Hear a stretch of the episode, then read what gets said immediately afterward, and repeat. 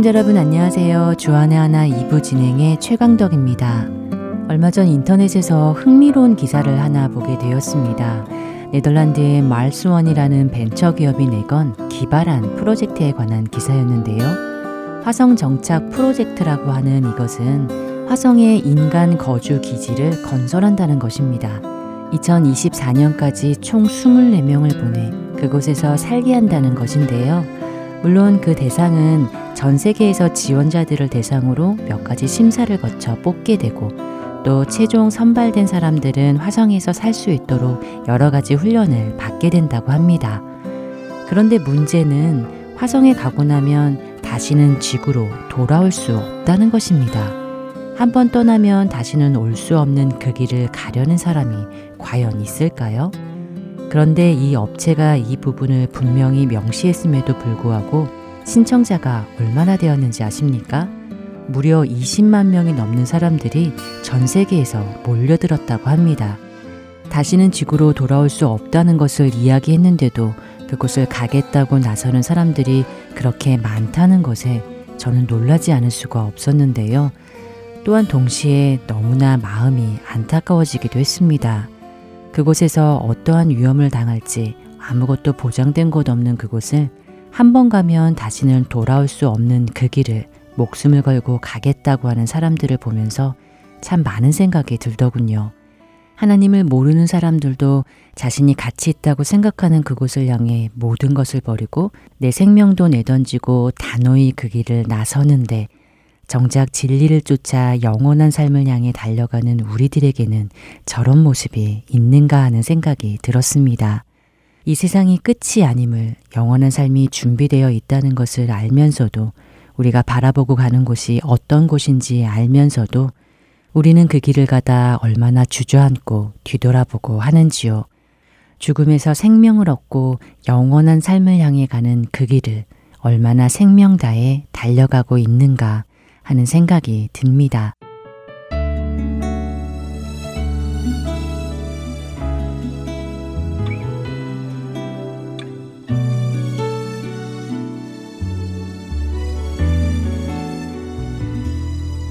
주가 보이신 생명의 길나 주님과 함께 상한 마음을 들이며 주님 앞에 나가리 나의 의로움이 되신 주 그 이름 예수 나의 길이 되신 이름 예수. 주가 보이신 생명의 길 나 주님과 함께 상한 마음을 들이 đi. Ngày ấy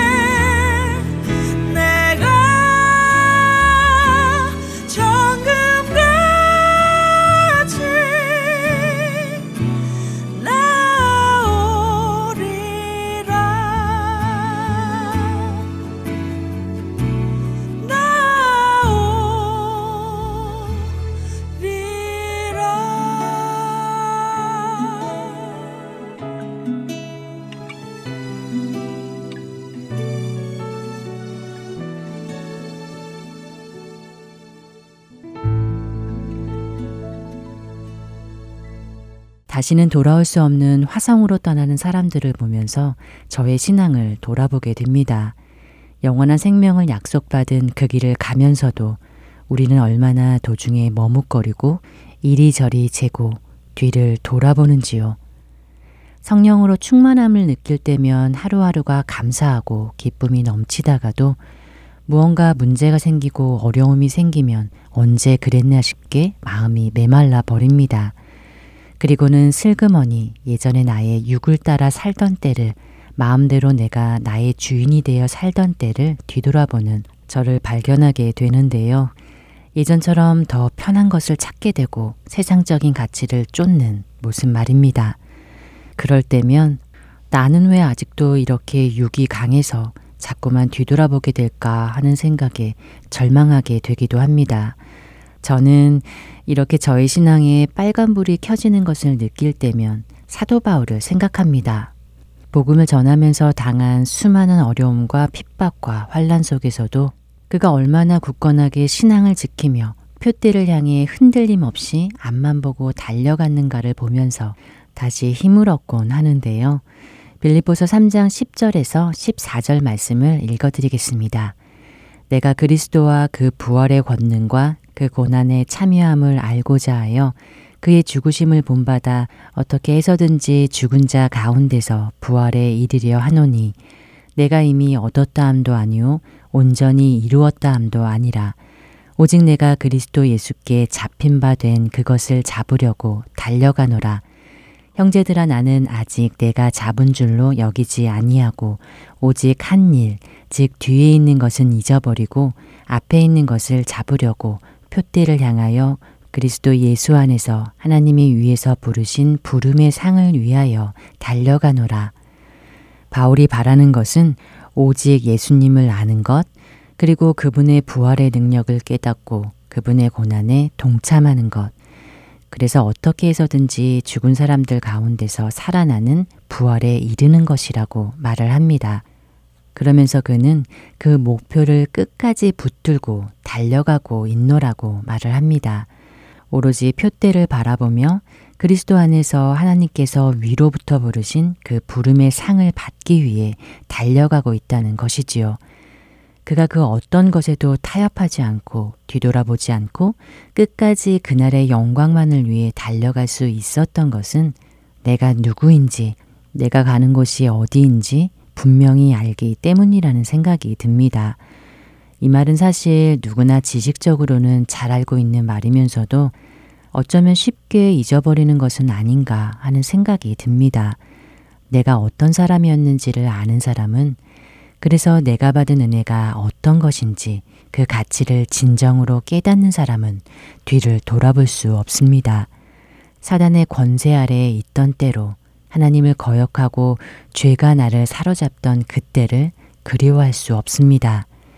개가 그 토한 음식을 도로 먹듯이 우리는 그렇게 다시 뒤로 돌아갈 수는 없는 것입니다. 왜냐하면 그것의 마지막은 멸망임을 너무나도 잘 알기 때문이지요. 그렇기에 사도 바울은 하나님의 부르심의 상을 받기 위해 오직 달려가고 있노라고 말씀합니다.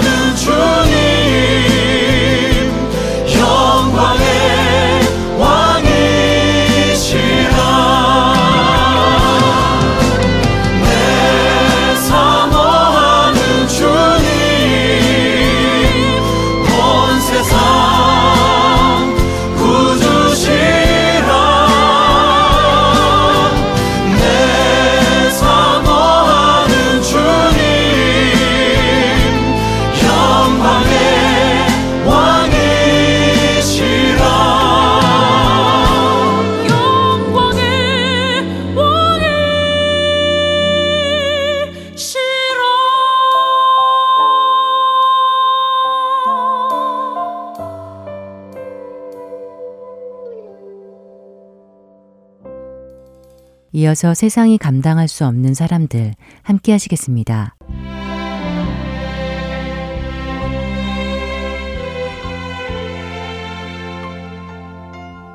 여러분 안녕하세요. 세상이 감당할 수 없는 사람들 진행의 강승규입니다. 타협이란 어떤 일을 서로 양보하여 협의하는 것이라고 사전은 정의합니다. 그래서 타협이라는 단어 자체에는 별로 부정적인 의미는 없습니다. 어떤 일에 대해 서로 양보하고 협의하여 서로 공감할 수 있는 위치로 나가는 것이기에 그렇지요. 그러나 타협주의는 그 의미가 조금 부정적인데요. 타협주의란 원칙보다는 비원칙과의 타협을 앞세우는 기회주의적 입장이라고 사전은 말합니다. 그러니까 자신의 유익을 위해 원칙을 떠나 비원칙적인 것들과 협의하여 이익을 얻어내려는 기회주의적인 것을 뜻하는 것이지요. 사실 비본질적인 것에는 서로 타협하는 것이 좋습니다. 예를 들어 10시 30분에 주일 예배를 드리는 것이 좋은가, 11시에 드리는 것이 좋은가 하는 것은 비본질적인 것이기에 서로 양보하고 협의하여 가장 많은 성도들이 함께 모여 예배를 드릴 수 있는 시간을 정해 예배를 드리는 것이 좋겠지요. 또한 함께 그리스도의 몸을 세워 나가는데 양보하고 서로의 의견을 들어주고 협의하는 것도 아름다운 모습일 것입니다. 하지만 진리에 관하여는 어떨까요? 본질적인 것에 관한 것 말입니다. 본질에 관한, 진리에 관한 것들도 타협이 가능할까요? 자신의 유익을 위해 혹은 더 나아가 자신의 생명을 지키기 위해 거짓과 타협하는 것이 가능할런지요? 예수 그리스도는 세상에 속하지 아니하셨습니다. 그리고 그 세상은 예수 그리스도를 미워하여 그분을 십자가에 못 박아 죽였습니다. 예수 그리스도를 따르는 그리스도인들 역시 세상에 속하지 아니하였고 세상은 그런 그리스도인들을 미워합니다. 너희가 세상에 속하였으면 세상이 자기의 것을 사랑할 것이나 너희는 세상에 속한 자가 아니요 도리어 내가 너희를 세상에서 택하였기 때문에 세상이 너희를 미워하느니라. 요한복음 15장 19절의 말씀처럼 말입니다. 그래서 세상은 늘 우리에게 그리스도 따르는 것을 그만두기를 강요합니다. 그것만 그만두면 우리에게 모든 것을 줄 것처럼 이야기합니다. 만일 여러분에게 그 선택의 시간이 다가온다면 여러분들은 무엇을 선택하시겠습니까?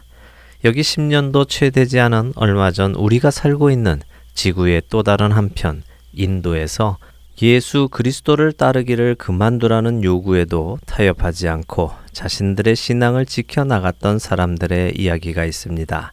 세상이 감당하지 못했던 그들의 이야기를 들어보겠습니다.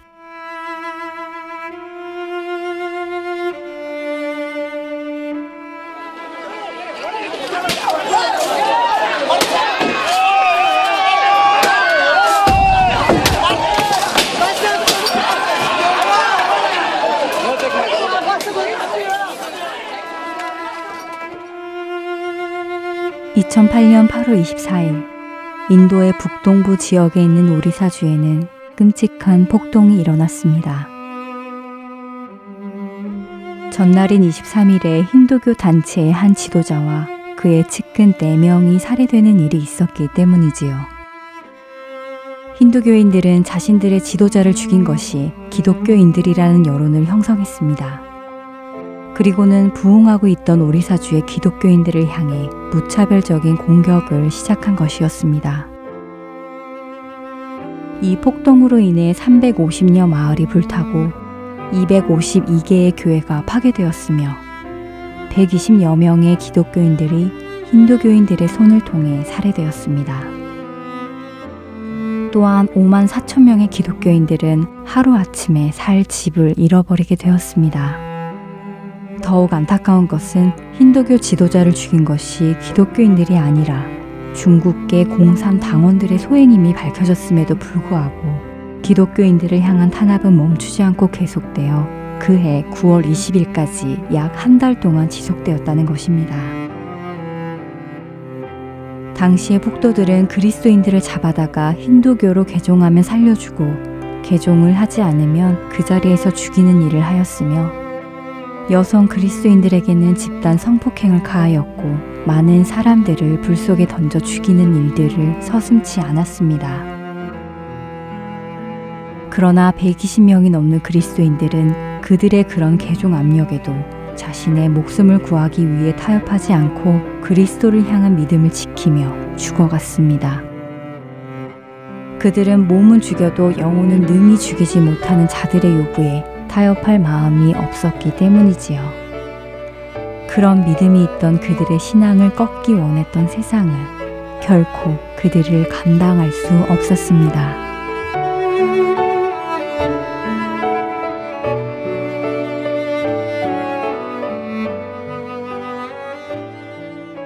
당시 오리사주에서 핍박을 받아 집을 잃고 수용소로 옮겨진 수많은 그리스도인들이 있었습니다. 힌두교 과격주의자들은 그런 그들을 수시로 찾아와서 계속하여 힌두교로 개종할 것을 요구했다고 하는데요. 대부분의 그리스도인들은 그들의 그런 협박 속에서도 신앙을 지켜내었다고 전해집니다. 우리가 살고 있는 이 미국 땅에도 그리스도인들을 향한 핍박의 전조가 흘러나오기 시작합니다. 자신의 신앙에 반하는 동성애자들을 향한 갖가지 서비스를 제공하라는 법원의 판결이 곳곳에서 나오고 있고 그것을 지키지 않는 사람들을 감옥에 보내는 일들이 생기기 시작합니다. 겉으로는 수많은 다른 모습으로 핍박이 들어오지만 그들이 원하는 것은 오직 하나입니다. 그것은 바로 예수 그리스도 따르기를 멈추라는 것이지요. 우리는 우리의 유익을 위해 타협할 수 없습니다. 이 땅에서 잠시 동안 있을 나의 생명을 구하기 위해 나에게 영원한 생명을 주신 그분 따르기를 멈출 수는 없는 것입니다. 성도들의 인내가 여기 있나니 그들은 하나님의 계명과 예수에 대한 믿음을 지키는 자니라. 요한계시록 14장 12절의 말씀입니다. 성도들의 인내가 필요한 때가 다가오고 있습니다.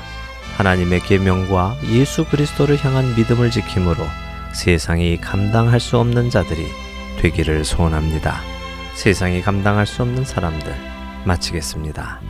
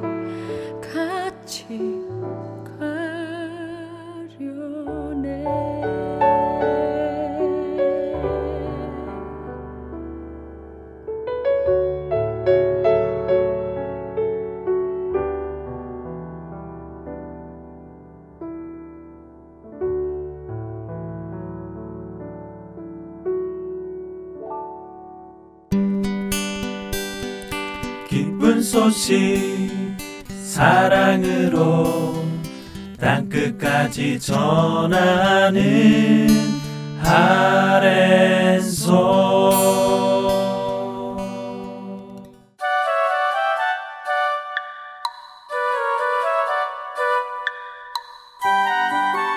그리스도인이라면 누구나 들어야 하는 설교가 있습니다. 바로 예수 그리스도께서 친히 하신 설교입니다. 청년들을 위한 방송 주안의 하나 오부에서 예수님께서 친히 하신 설교 산상수훈을 만나보십시오. 주안의 하나 오부는 팟캐스트와 홈페이지 그리고 mp3 cd를 통해서 들으실 수 있습니다. mp3 신청 문의는 본 방송사 전화번호 602-866-8999로 연락 주시거나 이메일 heartandsoul.org at gmail.com으로 해주시기 바랍니다.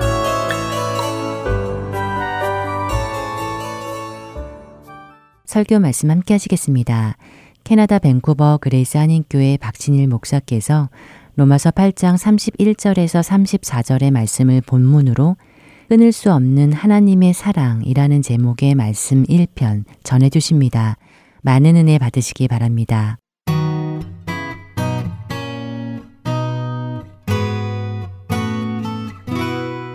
여러분의 인생에 뭐가 힘이 듭니까? 밥이 힘이죠? 밥도 힘이고 돈도 힘이고 성공도 힘이고 명예도 힘이 될 때가 있습니다. 없는 거 아닙니다. 그런데 예수 믿는 사람은요, 그것만 힘을 가지고 산다면 세상 사람들 마찬가지겠지만 예수 믿는 사람은 좌절할 수밖에 없습니다. 오늘 우리가 읽게 될 로마서 8장 31절로 34절은 다섯 가지의 질문을 하고 있습니다. 구원받은 백성들에게 정말로 너희가 구원받은 자인가? 우리가 믿는 구원이 과연 이만큼 확실한 것인가? 흔들리는가? 아니면 정말 확실한 구원을 받고 있는가? 여러분들이 이 말씀을 읽으면서 스스로 물어보라는 것입니다. 다섯 가지의 질문. 오늘 로마서 8장 31절로 34절. 첫 번째 질문. 그런즉 이 일에 대하여 우리가 무슨 말하리요?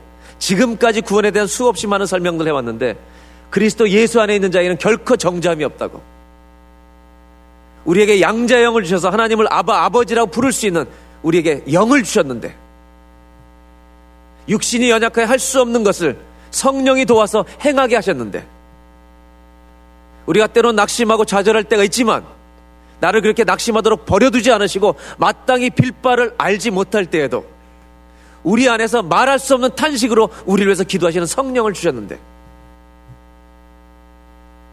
구원받은 자는 다 구원받은 날부터 인생의 순례자로 사는 거예요. 우리는 구원받은 날부터 우리 모든 사람이 천국을 향해서 순례길을 시작한 줄로 믿습니다. 근데 그 순례길을 가면서 후회하거나 잘못 가는 거 아닌가? 이런 의심이 여러분에게 들 때가 없는가? 그런 것들을 확실하게 다시 한번 정리하고 붙들기 위해서 오늘 이 말씀에 질문이 있는 건데 첫 번째, 이런 일들에 대하여 우리가 무슨 말을 하겠느냐? 우리가 그 하나님의 나라의 영광스러운 나라에 들어갈 때까지 우리를 가로막을 자가 누가 있느냐? 우리의 구원을 빼앗아 갈 자가 누가 있느냐? 이런 구원을 과연 믿느냐 이거예요. 잃어버릴지도 모르는, 언제 놓칠지도 모르는, 언제 주님이 나를 잘라버릴지도 모르는 이런 구원을 가지고 있느냐? 첫 번째 질문, 그런즉 이 일에 대해 우리가 무슨 말하리? 두 번째 질문, 31절, 만일 하나님이 우리를 위하시면 누가 우리를 대적하리? 하나님이 우리를 도와서서 붙들어 주시는데 우리 구원을 책임져 주시는데 누가 우리를 대적해서 구원을 빼앗아 가냐 이거예요. 여러분 이런 구원을 믿으십니까? 두 번째 질문이 이거예요.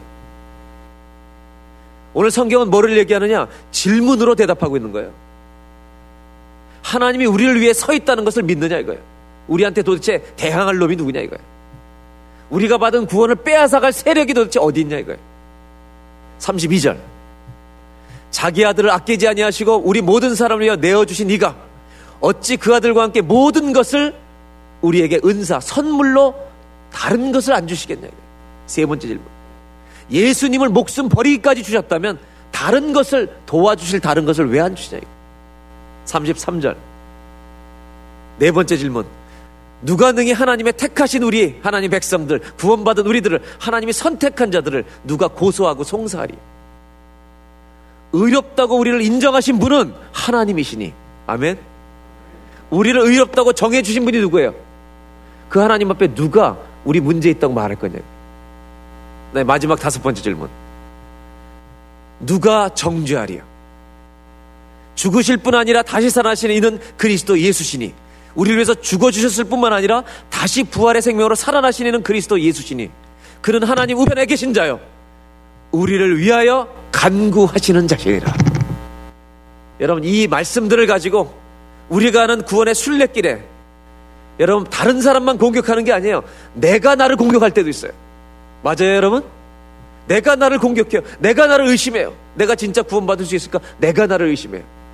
그럴 때 속지 마시고 감정에 속지 말고 사단에 속지 말고 말씀만이 영원한 줄 믿고 이 말씀대로 믿어서 흔들림 없이 내가 천국 가는 날까지 후회하지 마시고 이왕 맡긴 몸 세상 바라보며 침 흘리며 살지 말고 주님 나라를 향해서 달려가는 믿음의 경주자들이 다 되시기를 축복합니다.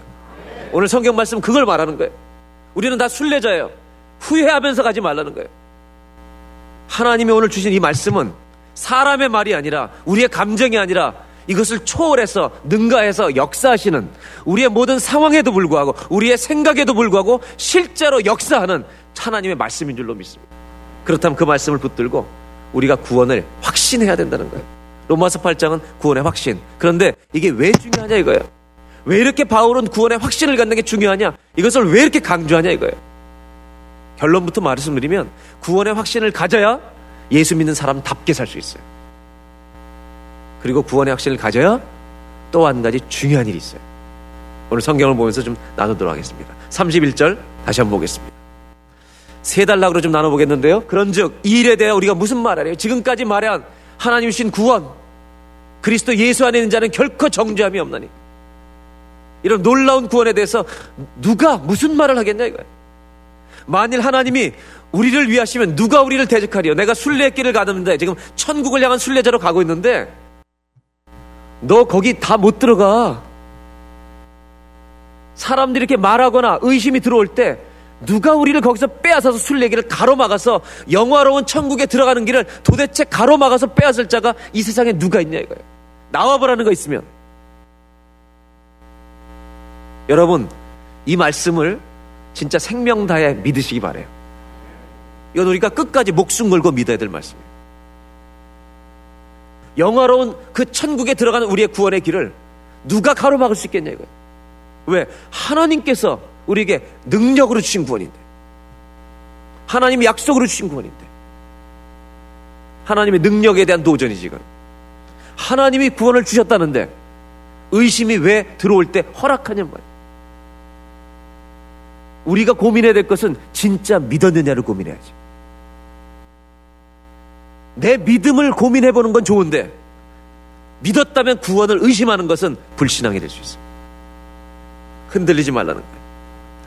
그렇게 되면 32절에 이렇게 말합니다. 자기 아들을 아끼지 아니하시고 여러분 예수님의 목숨까지 버려주신 그분이 우리 모든 사람을 위하여 예수님의 생명을 내어주신 그분이 어찌 그 아들과 함께 천국으로 인도하는 이 길을 어떻게 그 모든 여정에 하나님이 도우시는 모든 선물들을 우리에게 더 주시지 않겠냐 이거. 뭐가 더 큰 거냐 이거예요. 목숨 주신 게 더 큰 거냐 다른 거 돕는 게 더 큰 거냐. 목숨을 주신 하나님이 우리 순례자들을 예수를 믿은 구원받은 천국 백성들을 여러분 하나님의 나라까지 들어가는 일에 반드시 안전하게 도와주실 줄로 믿습니다. 이것을 표현한 것이 시편 23편이에요. 여호와는 나의 목자시니 내가 부족함이 없으리로다. 그가 나를 푸른 초장에 누이시며 실만한 물가로 인도하시는도다. 그러나 그냥 인도하는 게 아니라 내가 사망의 음침한 골짜기로 많은 의심과 두려움의 골짜기로 다닐지라도 심지어 죽음을 우리가 맞이한다 할지라도 내가 사망의 음침한 골짜기로 다닐지라도 해를 두려워하지 않을 것은 주께서 끝까지 나와 함께 하심이라. 하나님이 내 인생의 목자가 되어 주시는데 호랑이가 나를 잡아먹겠어요? 다섯 가지 질문을 한 가지로 정리할 수 있어요. 천 질문으로. 누가 우리를 대적하리요? 누가 우리를 정죄하리요? 누가 우리를 송세하리요? 이런 모든 다섯 가지 질문을 한 질문으로 정리하면 이거예요.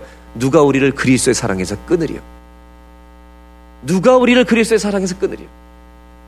여러분 우리 부모가 제일 안타까울 때가 언제예요? 내 자식을 사랑하는데 자식이 아픈 걸 못 도와줄 때.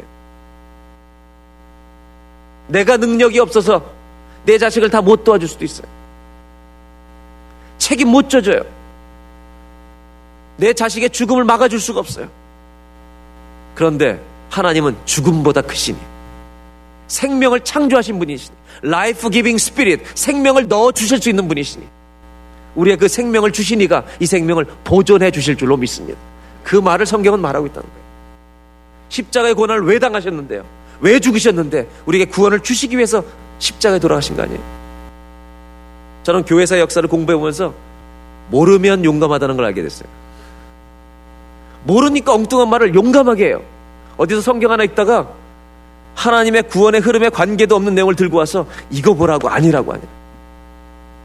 마치 구원받은 사람이 구원을 잃어버리는 것이 복음이라고 얘기하는 사람이 있어요.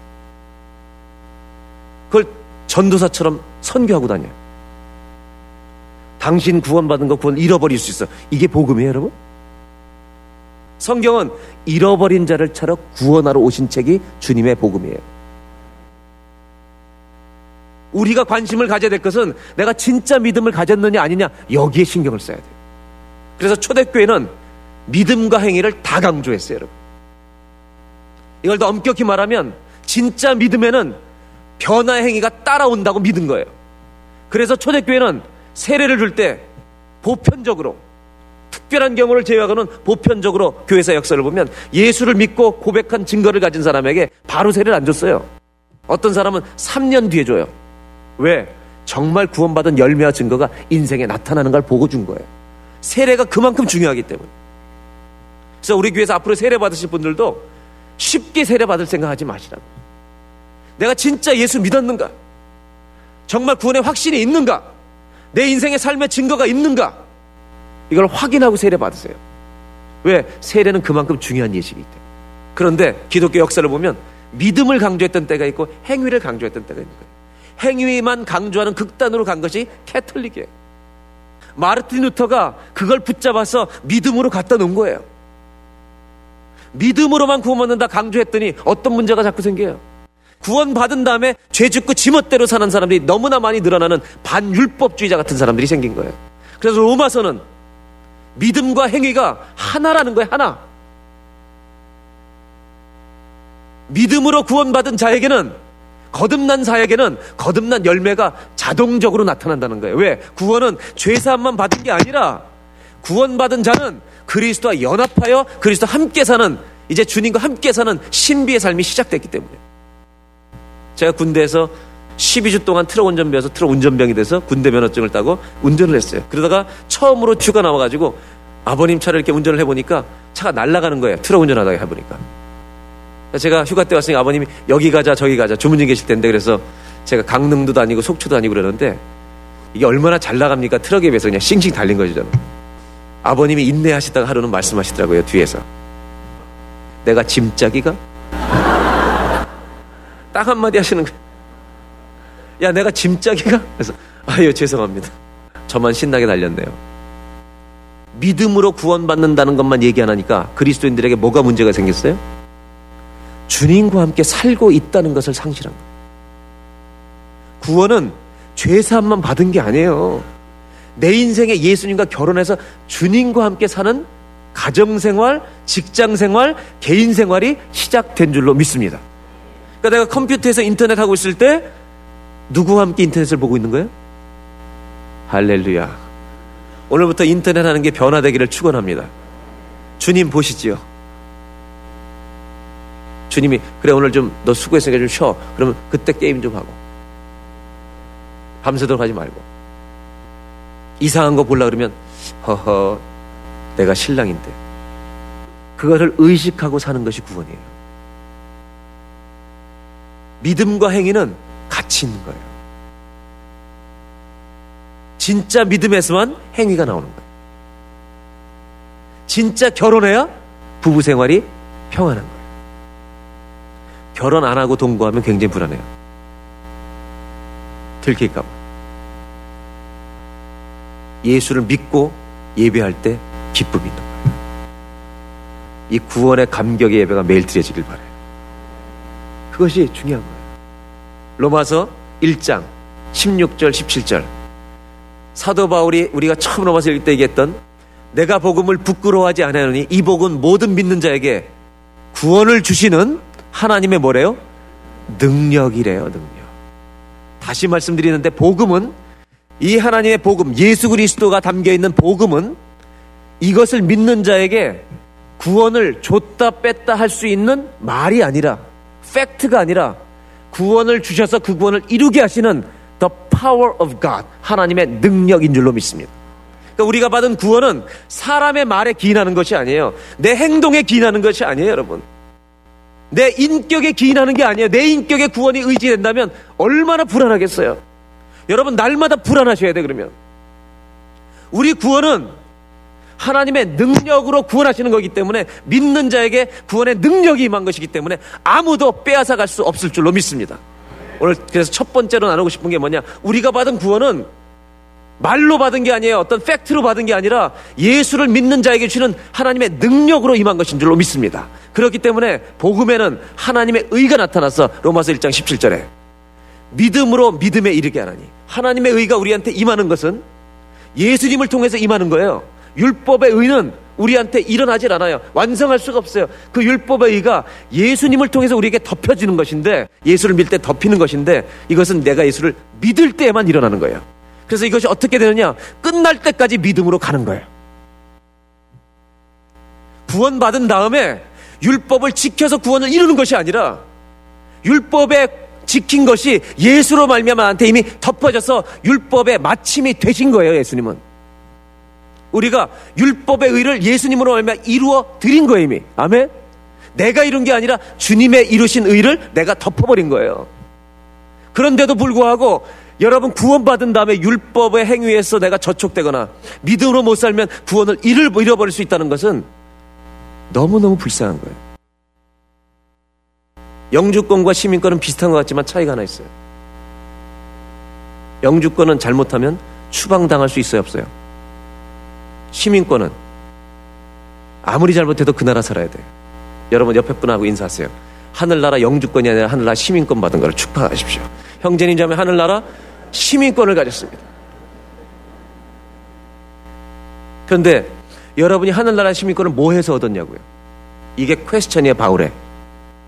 여러분이 하늘나라에 저와 여러분들이 하늘나라의 시민권을 얻은 것이 뭐를 해서 얻었어요, 우리가? 잘나서 얻었어요? 우리가 한 게 딱 하나 있어요. 예수님을 믿을 때 얻은 거예요. 그럼 구원은 예수님이 행하신 그 의로운 삶이 우리 위해서 죽으신 그 죽음의 십자가의 피가 그분의 공로가 우리를 덮여서 구원받아 사는 거예요. 그럼 이 구원의 완성은 내가 이루어 드리는 게 아니에요. 예수의 피로 끝까지 이루어질 줄로 믿습니다. 이게 구원이라는 거예요. 우리가 하늘나라 시민권을 얻은 것은 내가 잘못하고 실수한다고 구원을 잃어버리는 게 아니에요. 그때마다 나를 거룩하게 만드시는 성령이 역사해 주시고 내가 구원을 잃어버릴 수 있는 게 아니라 잃어버릴 수 없는 능력으로 주신 구원을 받은 줄로 믿습니다. 그러니까 순례의 길을 걸어가면서 구원을 잃어버릴까 빼앗길까 염려하거나 불안하면서 순례의 길을 가는 것은 지 몫이에요.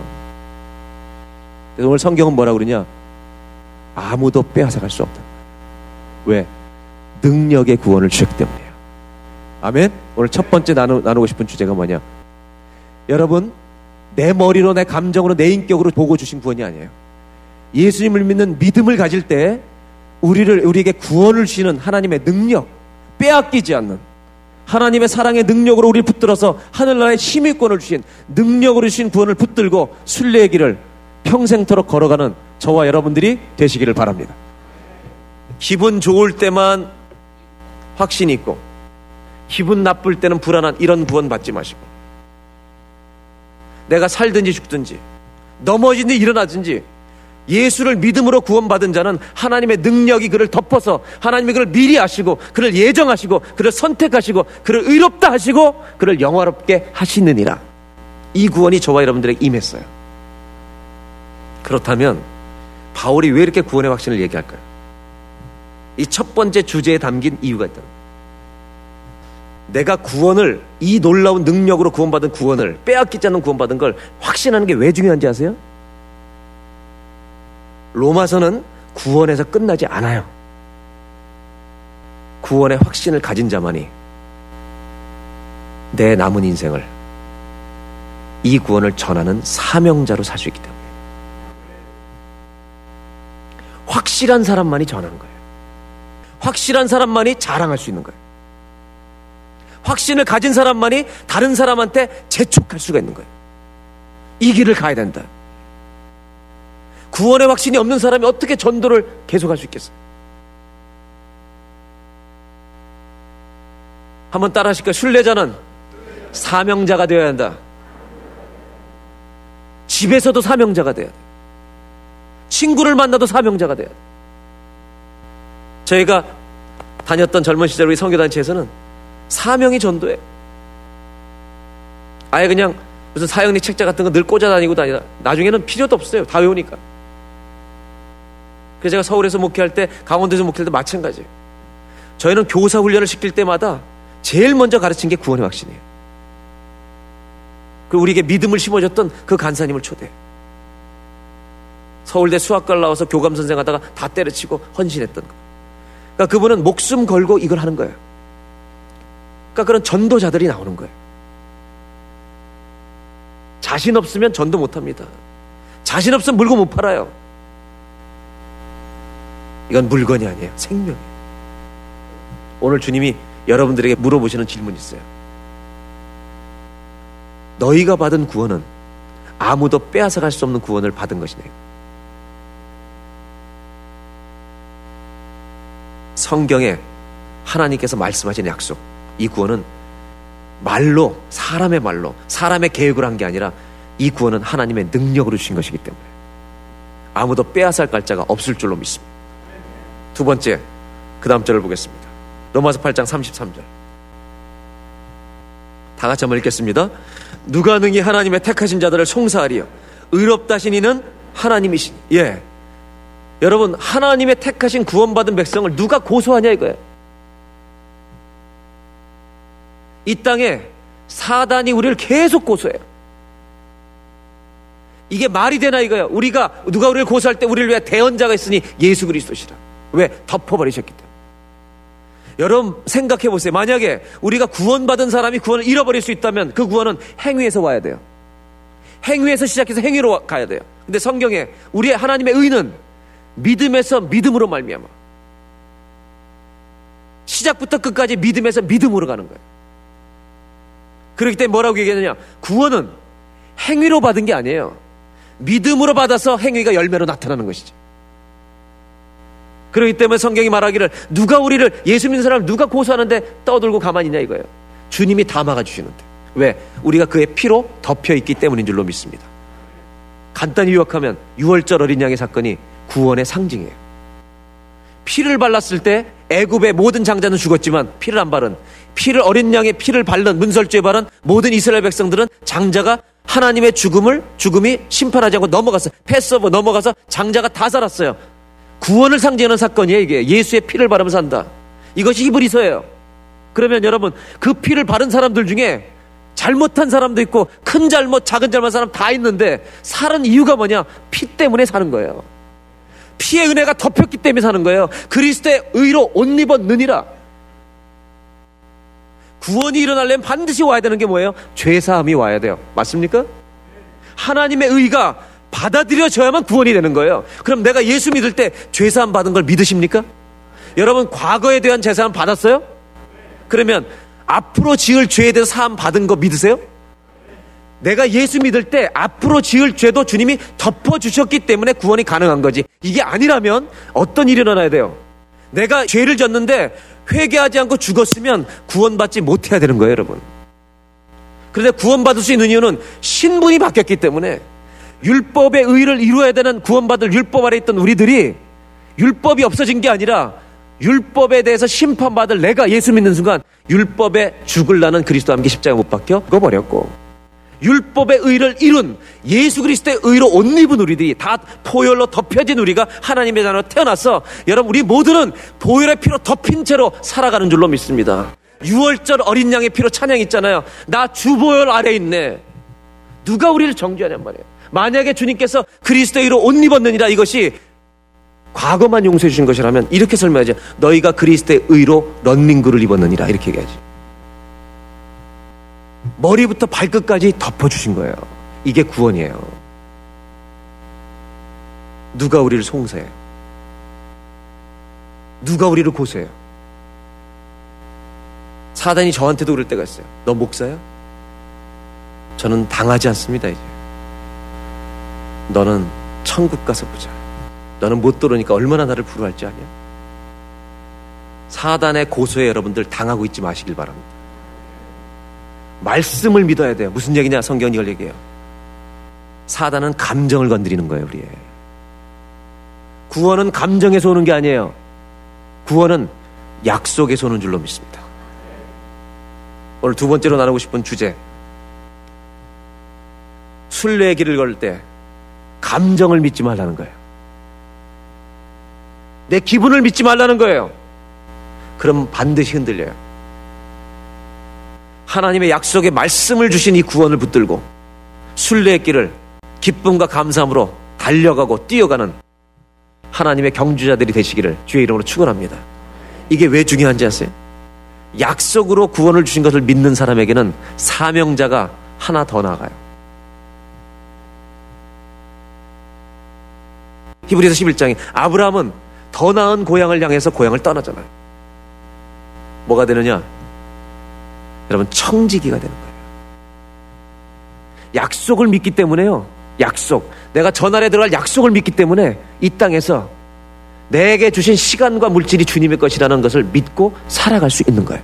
근데 이 약속을 못 믿으면 보상이 있는 것을 못 믿는 거예요. 그러나 하나님께 나오는 자는 믿음으로 나오라 했잖아요. 믿음으로 나오는 자에게 주께서 뭐 주신다고요? 상을 주신다고요. 친구 세 명이 걸어가던 얘기. 너무나 친한 친구 세 명이 걸어가는데 내 앞에 백불이 떨어져 딱 주워버렸어. 너무 기뻤어. 옆에 친구가 천불 줬네? 저 친구는 만불을 줘요. 끝에 있는 친구는 내가 기분 좋아요? 나빠요? 백불 주는 사람 기분 좋아요? 나빠요? 백불 주실 때는 좋았는데 친구가 천불 주시면 기분이 좋아요? 나빠요? 육적으로 그냥 대답해요. 고민하지 말고. 나쁘죠? 5분 있다가 경찰이 앞에 딱 서 있어요. 돈 주신 거 없냐 너희들? 그리고 그 돈 달라고 잊어버린 사람이 신고했다고 그럴 때 누가 제일 기쁘겠어요 돌려줄 때? 주님 나라 설 때 이런 일이 그대로 일어나요 여러분. 이게 약속을 믿는 사람이에요. 주님 나라 그럴 때 제일 기쁜 사람은요 원 밀리언 집을 이 땅에 놔둔 사람이 아니에요. 백불밖에 안 남긴 사람이 행복하게 들어가는 거예요. 백불 남긴 사람보다 더 행복한 사람은요, 원 밀리언을 천국에 투자한 사람이에요. 약속의 구원을 믿는 사람은요, 인생을 청지기로 사는 거예요. 스튜어드.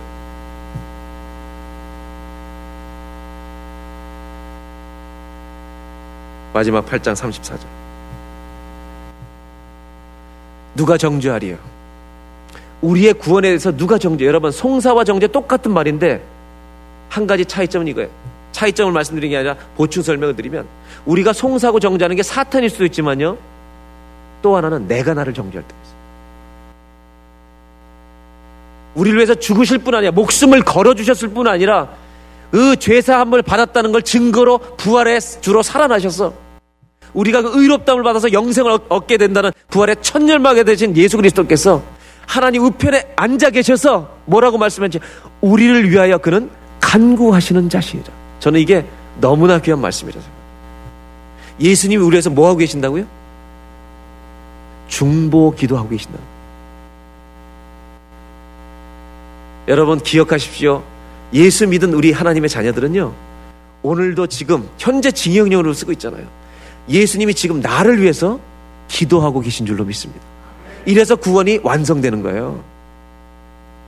한번 따라 하실까요? 구원은 예수로부터 시작되고 예수로 말미암아 이루어지고 예수를 통해 완성될 것이다.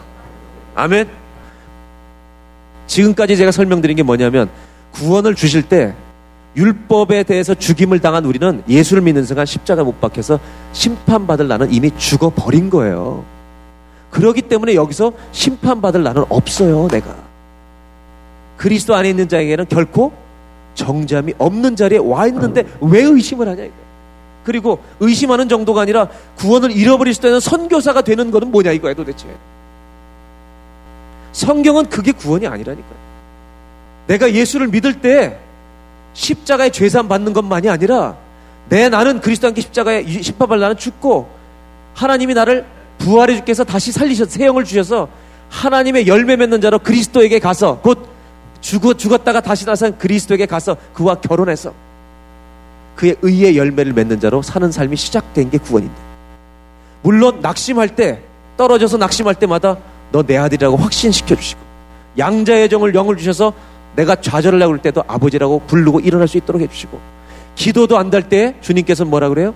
우리를 위해서 성령께서 말할 수 없는 탄식으로 우리를 끌어서 하나님의 의의 열매를 맺는 자리로 끝까지 살게 하실 줄로 믿습니다. 그런데 오늘 로마서 8장 31절로 34절은 뭐냐? 여기서부터 이제 다시 일어나서 순례 천국의 영원한 길로 들어가는 이 계단을 올라가는데 계속해서 공격이 온다는 거예요.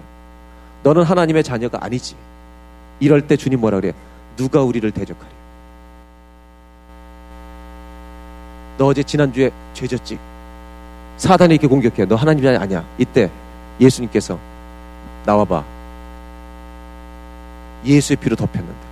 예수님 목숨으로 다 덮어주셨는데. 똑같은 죄를 2주 만에 또 줬어. 정죄가 막 들어와요. 자기가 정죄. 정죄는 내가 십자가에서 다 당했다. 예수님이 변호해 줄 줄로 믿습니다. 그리고 이렇게 갈등 속에 있는 우리들을 위해서 성령만 탄식하시는 게 아니에요. 십자가에 피 흘려 죽으신 예수께서 우리를 위해서 지금도 기도해 주고 계신다니까. 예수님이 기도해 주시는 사람이 어떻게 구원을 못 받을 수 있어요? 어디 보면 도대체 그런 구원이 있어요? 우리를 위해서 죽었다가 살아나시는 그리스도시니. 그가 지금도 우리를 위하여 간구하시는 자. 이걸 알면 효자 좀 되세요. 이걸 깨달아야 성화가 되는 거예요, 여러분. 나를 위해서 주님이 죽어주신 것만이 아니라 기도까지 해주신다면 이제 남은 인생 조금이라도 살아야지. 마지막 결론. 예수님이 우리에게 주신 구원은 말로 주신 구원이 아니에요. 생명으로 주신 구원이에요. 마지막 말씀드릴까요? 느낌으로 주신 구원이 아니에요. 생명 걸고 주시고 기도해 주시는 구원이에요. 이게 왜 중요한지 아세요? 생명 걸고 주신 구원을 믿어야 내 생명을 드릴 수 있어요. 한번 따라 하실까요? 순례자는 사명자다. 순례자는 청직이다. 순례자는 순교자다. 주를 위해서 죽으세요. 복음을 전하다 순교하는 것만 순교가 아니 여러분의 주위에서 날마다 내가 죽으세요. 십자가에 나를 못 박으세요. 우리가 우리를 고소할 때마다 예수님은 우리를 자기의 피로 다 덮어버려요. 껴안고 있어 요. 꼭 껴안고 아무도 못 건드려요. 이렇게 붙들고 우리를 영원한 천국으로 들어가실 주님을 찬송합니다. 여러분의 인생에 누가 힘이에요? 예수님만이 나의 힘이시오. 여호와만이 나의 힘이시오. 이 능력이신 주님을 붙들고 이번 한 주간도 부탁드리는데 당당하게 살아가는 하나님 백성이 되시기를 주의 이름으로 축원합니다.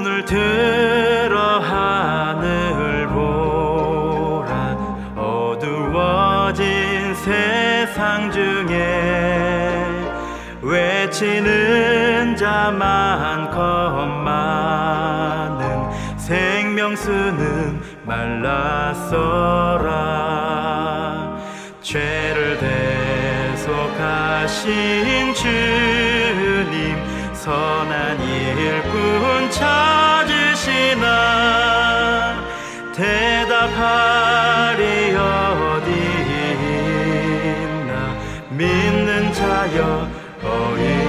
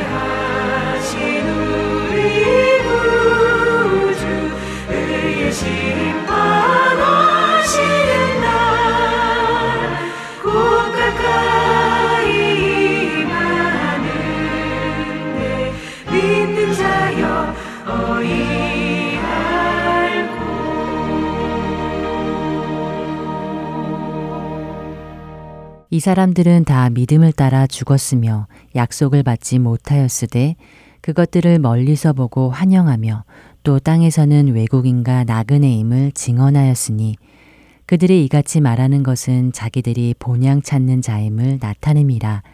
그들이 나온 바 본향을 생각하였더라면 돌아갈 기회가 있었으려니와 그들이 이제는 더 나은 본향을 사모하니 곧 하늘에 있는 것이라 그러므로 하나님이 그들의 하나님이라 일컬음 받으심을 부끄러워하지 아니하시고 그들을 위하여 한 성을 예비하셨느니라. 히브리서 11장 13절에서 16절의 말씀입니다. 믿음의 경주를 다 마치고 간 사람들. 그들이 이 세상에서 나그네와 같은 삶을 살면서도 뒤를 돌아보지 않고 그 길을 마칠 수 있었던 것은 무엇 때문이라고 하시나요? 이곳과는 비교할 수 없는 더 나은 본향을 바라보았기 때문이라고 하십니다. 그들 모두는 하나님이 주신 약속을 붙잡고 갔습니다. 지금은 비록 전체를 볼 수 없어 다 이해하진 못한다 하더라도 그 길 끝에는 영광의 그날이 있을 것이라는 믿음을 붙잡고 말입니다. 그리고 그 길은 예수님 스스로가 먼저 가시며 우리에게 본을 보여 주셨지요. 그리고 이제 그분은 하나님의 우편에 앉으시어 믿음의 경주를 하고 있는 우리들을 응원하고 격려하고 계십니다. 그분을 믿고 그 길을 따라간 허다한 증인들과 함께 말입니다. 주님은 손에 쟁기를 잡고 뒤를 돌아보는 자, 주님을 따른다고 하면서 뒤를 돌아보는 사람은 하나님 나라에 합당하지 않다고 말씀하십니다. 이 말씀을 기억하며 다음 한 주도 뒤돌아보지 않고 앞에 계신 주님만 바라보며 승리하시는 우리 모두가 되길 바라며 주안의 하나 2부 마치도록 하겠습니다. 지금까지 구성과 진행의 최강덕이었습니다. 안녕히 계세요.